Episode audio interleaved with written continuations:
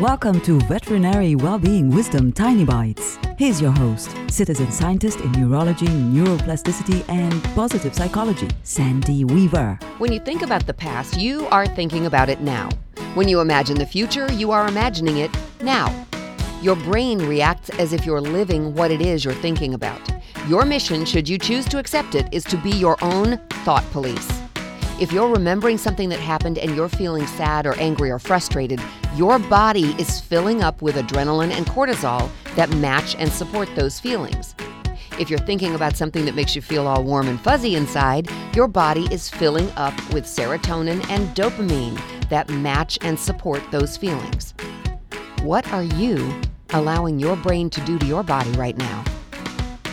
For tools to create more success in your life, visit centerforworkplacehappiness.com. Want more tiny bites of veterinary well-being wisdom? Subscribe to the podcast and share it with your friends. And there's lots more at centerforworkplacehappiness.com. Here's to your well-being, one tiny bite at a time.